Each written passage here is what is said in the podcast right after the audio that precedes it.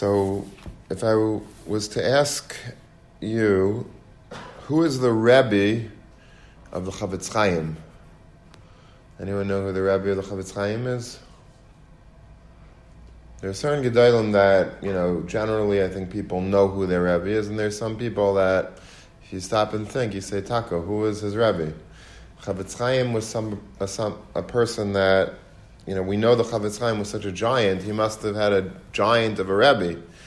But yet, not too many people know who the Rebbe of the Chafetz Chaim is. This is the Rebbe of the Chafetz Chaim. His name was Reb Nachumka Kaplan. And Reb Nachumka, as they called him belovedly, was, he didn't have a yeshiva, he didn't have a, he didn't have a shul as a Rav, he was a shamish in a shul. He was obviously clandestine shamish. People thought he was a simple person that took care of the, uh, the upkeep of the shul. The shul was in a city called Horodna in Lithuania, and he was the mentor of the Chafetz Chaim. His holiness and purity were legendary, and those who knew him were in awe of him. They say a lot of stories like the Chafetz Chaim used to hide uh, at night in the shul after everyone had left, and he would see his, his Rebbe, the simple shamash of the shul, go and open up the Aron HaKodesh and start like davening, crying, screaming, and all of a sudden there would be like an aura of light around him and uh, there would be fire that came down, like crazy stories. Chafetz Chaim saw it with his own eyes. You need holy eyes to just see that also. But in order for to have a person that lived not too long ago, he lived from 1812 to 1879, that's not crazy amount of time ago, but this was a very, very special Yid, and he was the Rebbe of the Chafetz Chaim. Many people wanted an image of Rav Nachumka, whoever knew who he was, they wanted a picture of him so that they could hang on their wall and they would get Yiras Shamayim from it. But in his modesty and humility, he always declined pictures. But yet we have several pictures of him. We have actually maybe just two. Um, but how did they do it? They appealed to his soft heart. They pledged 300 rubles to tzedakah if he would agree and to go and have his portrait taken. And when he heard that 300 rubles would be going to Aniyim because of him, so he couldn't, he couldn't refuse. And so he went and he had his picture taken, and every home in Horodna had his picture on the wall, even though he was a shamish. He wasn't known to be a gadol hador or even a tzaddik. He was just a simple shamish, but obviously the word spread and people knew who he was. And in Radin, the Chafetz Chaim didn't hang his picture on the wall, but he kept it in a drawer in his home. And often he would take it out to look at and would say to his children, Kinderlach, you have no idea what a great Jew this was. So here we have two pictures of Nachumka. This is, um, I think it might be the only two in existence. It took me a long time to find both of them. I had one colorized, and uh, this is them.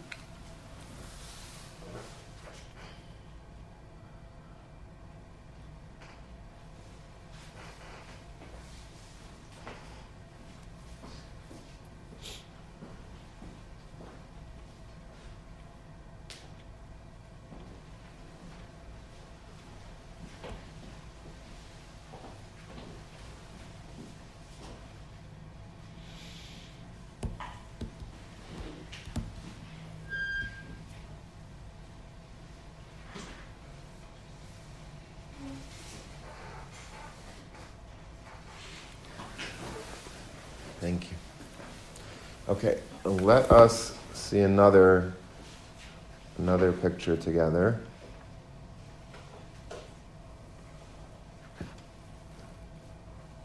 I don't think that I spoke about this. Did I ever speak about the Beis Hamikdash in Lublin, the model of the shul in Lublin? I don't know. I don't think so. Let's assume I didn't. Okay. Um, okay. So we know Rav Meir Shapiro. I think everybody must have heard of Rav Meir Shapiro. He was famous for two things. He was famous for the fact that he had founded this yeshiva called Chachmei Lublin. Has, has, anyone been to Chachmei Lublin? I think I asked this once before. No, I haven't been there either. But it's a it's a yeshiva in Poland, in the city of Lublin, which is a pretty prominent city, and the building that still stands to this day, which is incredible, is a magnificent edifice that he built. He raised the money for it, and uh, he went all over the world not only to raise the money, but it's not just to put up the building, but then you have to pay for the upkeep. It's not so hard to raise, you know, money at one time shot. You know, you get big donors to give and get their names on the buildings, or but after that to get, you know, to pay for the maintenance. You can imagine how much. I know how much the heating bill costs in my house. It's not cheap. But imagine like how much it is to heat this whole building. Imagine how what the electricity bill must come in the mail to. I don't want to get that bill to come to Turo. Um, you know the food. I know what it costs to fill up a shopping cart for Shabbos. Imagine feeding a whole yeshiva. So this is what Rav Meir Shapiro did. He built a huge building, and then he had the the greatest boys in terms of their they're brilliant. In order to get into Lublin, you had to know, I think, 250 blatt Gemara Balpeh. You had to be tested on it very thoroughly, and then you could get in. They had hundreds of boys there, so but he had a dormitory in the building, and he had a dining room, and he had uh, his own anthem, his own flag. He made it into like a really elite, prestigious institution of of Torah learning. The other thing, of course, he did is he started Daf which is a whole other uh, discussion about. I think we've spoken about that in the past. How he uh, came to this, how he he made uh, the Daf Yomi uh, announcement at the at the uh, um, at the Knessia Gedola in Vienna, 1923. We had that on the uh, on the PowerPoint that we did. But anyway, just focusing on the yeshiva for a minute in the yeshiva, he had a lot of very new innovations. Again, he raised millions of dollars, or the equivalent of millions of dollars, to make everything cutting edge in the yeshiva. And one of the things that he did was he had, first of all, an outstanding library. We have pictures of him sitting in that library room, and it's wall to wall Seforim. Now, you think, okay, big deal. We also have wall to wall Seforim here. But in those days, to get a Sefer, it was very expensive. You, you weren't able to just order something online or, you know, you know, today printing is very cheap. You could print a whole book for like a dollar. It's not a big deal. In those days, it cost a lot of money to get, and you have to find it, and you have to, uh, you know, procure it, and collections. He had an entire library uh, of rare sarim, regular sarim, multiple copies of song, and he built this into one room in, in Lublin. That was one thing that made the yeshiva of Lublin stand out. But additionally, he did something very, very interesting. He, he made a model of the Beis Hamikdash in one of the rooms in the building. Why did he build a model of the Beis Hamikdash? So he wanted that his students who were studying the laws of the Beis Hamikdash. There's a lot of laws to study in the Beis Hamikdash, right? There's all the korbanos and the actual building of the Beis Hamikdash and all the kalim in the Beis Hamikdash and and uh, so many things that go in. He wanted that they should be able to come into a room and visualize what they were learning. So he had um, like a famous artist build a to scale model of the Beis Hamikdash and we have a picture of it. I'll show it to you in a minute. And this photo um, has Meir Shapiro in it and the artist who made the model. And also, there were two journalists that were reporting about the model, and there was the Beis Hamikdash. A lot of the Kalim uh, were built in it, and it was an amazing, amazing part of the yeshiva experience in Lublin. Tragically, just as the Beis Hamikdash in Yerushalayim 2,000 years ago was destroyed, the Lublin model of the Beis Hamikdash was destroyed as well. When the Nazis looted or ruined all of the contents of the yeshiva just nine years after it was built. Here you have this building. He built it, uh, you know, in the 1930s, and um, only nine years of learning were done in this building, in this beautiful building. And then the Nazis came in and basically they didn't demolish the building. They kept that up, and it became a medical school, a nursing school. Now it's back in Jewish hands. I think it's like a Jewish hotel with a uh, with a restaurant in it, which is also like a little bit sad that this great yeshiva now is. But at least it's in Jewish hands again. It's not just a nursing school, but the Nazis nine years after it was built had it all the contents destroyed, including the Beis Hamikdash inside of it. And eyewitnesses tell of the malicious Nazis summoning a group of Jews to the building and ordering them to smash this model temple to smithereens.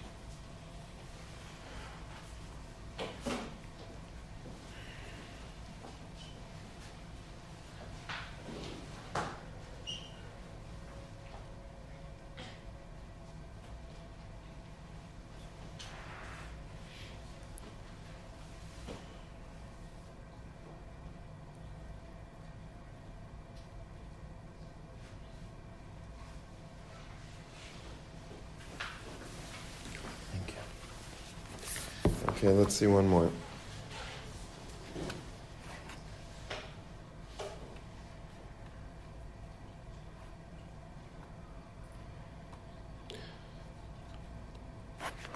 Okay, so Reb Chaim Shmulevitz lived from 1902 to 1979. He was absolutely brilliant. He was Rosh Yeshiva of Mir. A lot of people think that he was the Mashgiach in the Mir. Why would they think that he was Mashgiach in the Mir?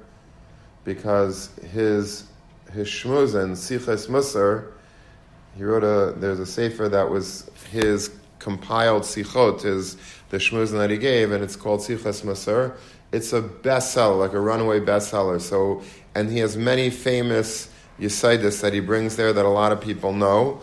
So people are naturally they naturally assume oh, he must have been the mashgiach in the Mir because he has all these Musar shmuz that everybody's quoting always, and that not so many people perhaps know his Torah, his shiurim on Gittin and on Psachim and Bava Basra, but a lot of people know his Torah. Like I'll give you one example of a famous piece that he says. A lot of famous, uh, famous ideas that he brings, but we just had in the Daf Yomi a couple of days ago on Daf Nun, a very beautiful, poignant Gemara about Rabbi Akiva and his wife.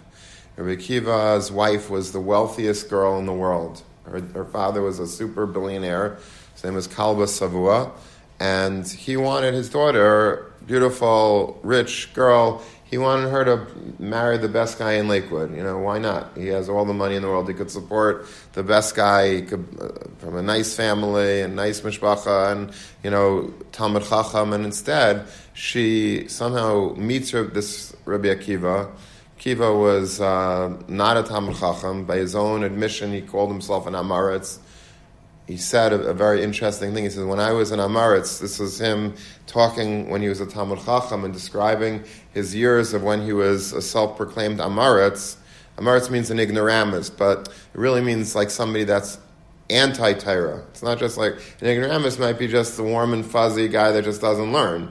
But it's more than that. He, he was a person that had a certain hatred for learning. And he said that when I used to be in Amaretz, this is Rabbi Akiva talking, I used to say how Levi I should be able to find a Talmud Chacham, and I would vanashchena kachamar, and I will I would bite his leg like a donkey bites into somebody's leg. So the Talmud, that's how much hatred I had for Talmud Chachamim. So his Talmidim said, Rabbi, you know, maybe tone it down. Just say, you know, I would bite him like a dog, like a, you know, maybe like a chihuahua. Like it's not a, you know, it's not going to hurt so badly. It's not. Why you have to say like a like a chamar, like a donkey? It's not a nice way of. So he said, no, no, no. I meant a donkey. He says a, a a dog when it bites into a leg of a mailman or whatever, he bites into the flesh, and that's it. He bites into the flesh, maybe he draws a little blood, and he runs away. When it comes to a chamar, when a chamar le'alenu bites into somebody he bites into the bone. He like crushes the person's bones also. Not just, doesn't suffice with the flesh, he wants to go into the bone. He says, that's how deeply I hated a Talmud Chacham. I, I wanted to like pulverize their bones. And this is Rabbi Akiva. So this is the type of person. Somehow she found him. She wanted to marry him. She saw there was greatness in this Akiva, who was a shepherd. And his father, her father says, listen, it's a free country. You want to marry him? I'm not going to stop you. But if you marry this guy Akiva, I swear, he took a neder that you are not going to have a penny from my money. I'm a billionaire with a B. You will not get any money from me. You will not get any housing from me. You're not getting any, not going to pay any of your bills. I'm not going to give you a, a house. I'm not going to give you a car. I'm not going to give you any. I'm cutting you off. Are you willing to do that? She says, Yes, I'm going to marry this man. He made a neder, the father, and then she married Rabbi Akiva, and he basically, um, long story short, he asked her for permission if he can go away and study Torah. So she said, Sure, she, that's what she wants. He went away for 12 years. And after 12 years, he came back to visit her. 12 long years. Came back to visit her, and just as he was about to go into the house, he overhears a conversation of her with a, a wicked neighbor. And the wicked neighbor says, You know what? Your father was a smart guy. Your father told you not to marry him. She, he warned you not to marry. This guy's a deadbeat. He doesn't, never comes home he's learning. Supposedly, he's 12 years away. He doesn't never never drops you a card, never calls you, never writes to you, never sends you flowers on your on your anniversary. He says, "What kind of guy is this that you ended up marrying with? Like Nebuch on you?" So she said, Halavai, she said, and this is all Rabbi Kiva was listening to this whole conversation, Halavai that he should go away for another 12 years. I'd be very happy if he learned for another 12 years. And when Rabbi Kiva heard this, he basically turned around and he went back to yeshiva for another 12 years. The Gemara says that 24 years then, since he had seen her, he came back with 24,000 Talmidim, and she was pushing her way to get to see him, and the Talmidim was saying, like, go away, who are you? And then he stopped them and he says, let her be. He says, shall, the words that are immortalized words, shall Shali v'shalachem shalahu. Anything that I have, and anything that you guys have, that you tell Talmidim and mine have, is all hers. It's all hers because had she not allowed me to go and learn, so then we would all be nothing. We'd be nothing. So, so Reb Chaim Shmulevitz in his in, his Musar asks, I don't understand. He was there. Okay, I understand if you're in yeshiva, you don't want to come home, but you were home. You were right outside of her door so okay, so you heard that conversation. She gave you another another twelve years. But go in, say Shalom Aleichem, have a cup of coffee with her, see how your kids are doing. You know, see if there's a bar mitzvah coming up or something. Like, why did Rabbi Akiva not even come in? Good question, right? What does anyone know what Rabbi Chaim says? So if you would have went in, you wouldn't have gone back or something like that. Right, sort of. But he said a famous line. He says, he says, Torah does not operate like math, math, math operates. In math, 12 plus 12 equals 24. When it comes to Torah, it doesn't work that way. If you have 12 years, you take a break by seeing her and spending time and whatever, and then you go back for another 12 years, it's not the same. It's not 24 years beritzifus of consecutive learning. If you learn, we know this ourselves, right? If, you, if you're able to sit and learn for a half an hour that's not the same, half an hour straight is not the same as 15 minutes, taking a coffee break, coming in, and then doing another 15 minutes. Because that coffee break, it already ruined the whole momentum that you had, whatever you were learning, whatever you were doing. Now you have to start it up again, you have to re- review again. It's not the same. So Rabbi Kiva, 12 plus 12 is not 24. That's a famous Yisaid that Rabbi Chaim Shmulevitz but he has a lot of Yisaid that's like that in his Sefer Sichos Musar. The story goes that there was a student that was about to travel from America to Israel to study under Chaim Shmulevitz in the Mir. And a man who grew up with Reb Chaim, who lived in America, gave this student an old small photo of Reb Chaim when he was a handsome teenager. Now, I write it, I put a little footnote at that point that says not the photo shown here because I found a picture of Reb Chaim when I think he was a teenager and he was a handsome teenager, but it wasn't. I was trying to track down the actual photo of because I spoke to the guy. I'll t- as I'll tell you the story in a second, but I could not get the actual photo, so I just used another photo of Reb Chaim as a young boy. So anyway, he asked the student, this old friend of Reb Chaim that grew up with Reb Chaim, asked the student to give this picture to Rosh Yeshiva when he arrives in Yerushalayim to get tested. Do me a favor, bring along this picture. It'll be, you know, it'll remind Reb Chaim of the, those days that we were together. And Reb Chaim, when he, when this bacher arrived from, from America, he got his faher and then he, he basically took that photo out of his pocket and he showed it to Reb Chaim. So Reb Chaim, you know, what would you do if you got an old picture? You'd look at it, you'd smile, you'd say, yeah, those are good old days or whatever. Reb Chaim, who was frail from a stroke he had suffered, looked at the photo, excused himself, and took it to the other side of the room. As he carefully studied the image, Reb Chaim began to weep. He returned after a few moments, visibly shaken.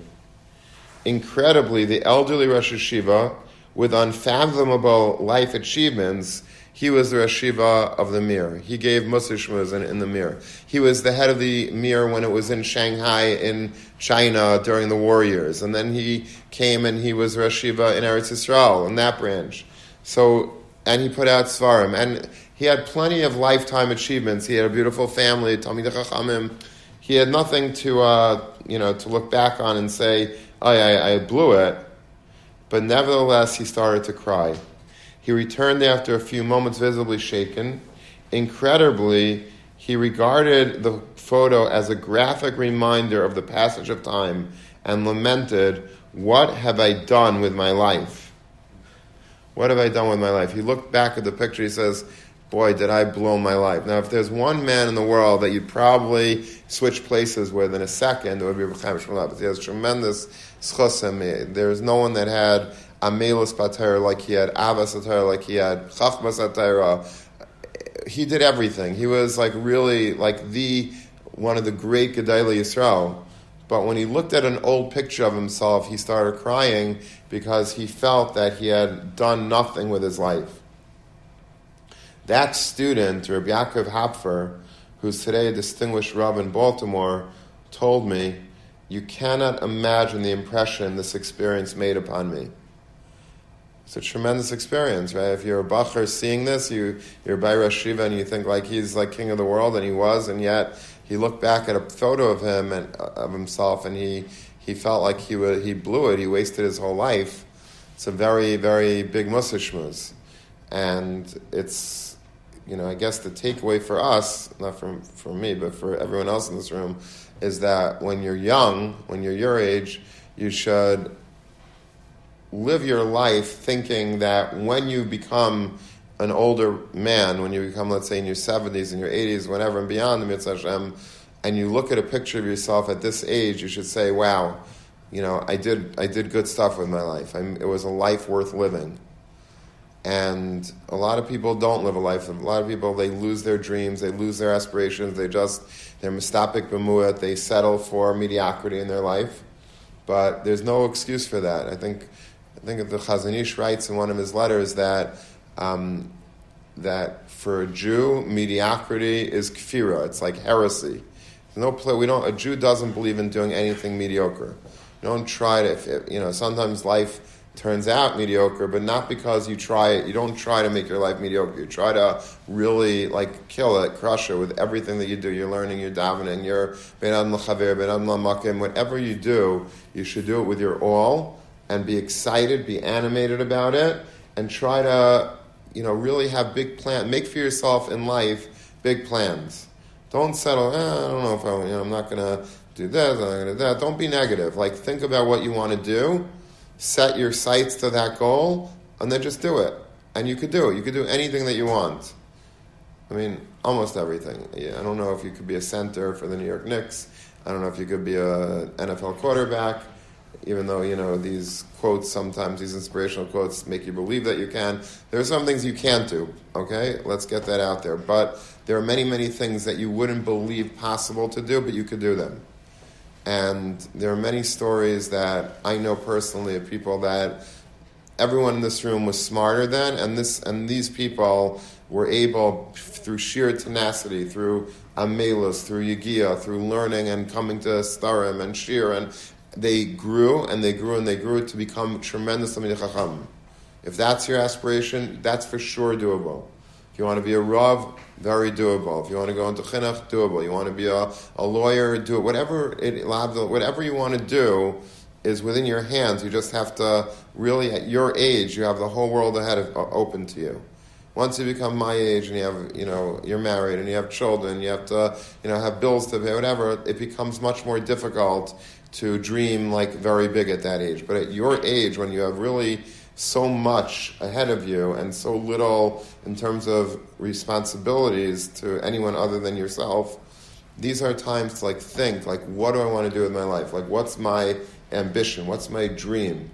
And then you just have to focus on it and daven that Hashem should give you the siyat and speak to people that are smart and only positive people that are smart and uh, and, and then you try to make your way into doing those great things with your life. And, uh, and that's a very, very uh, important thing to do. Don't settle for mediocrity. Don't accept the status quo.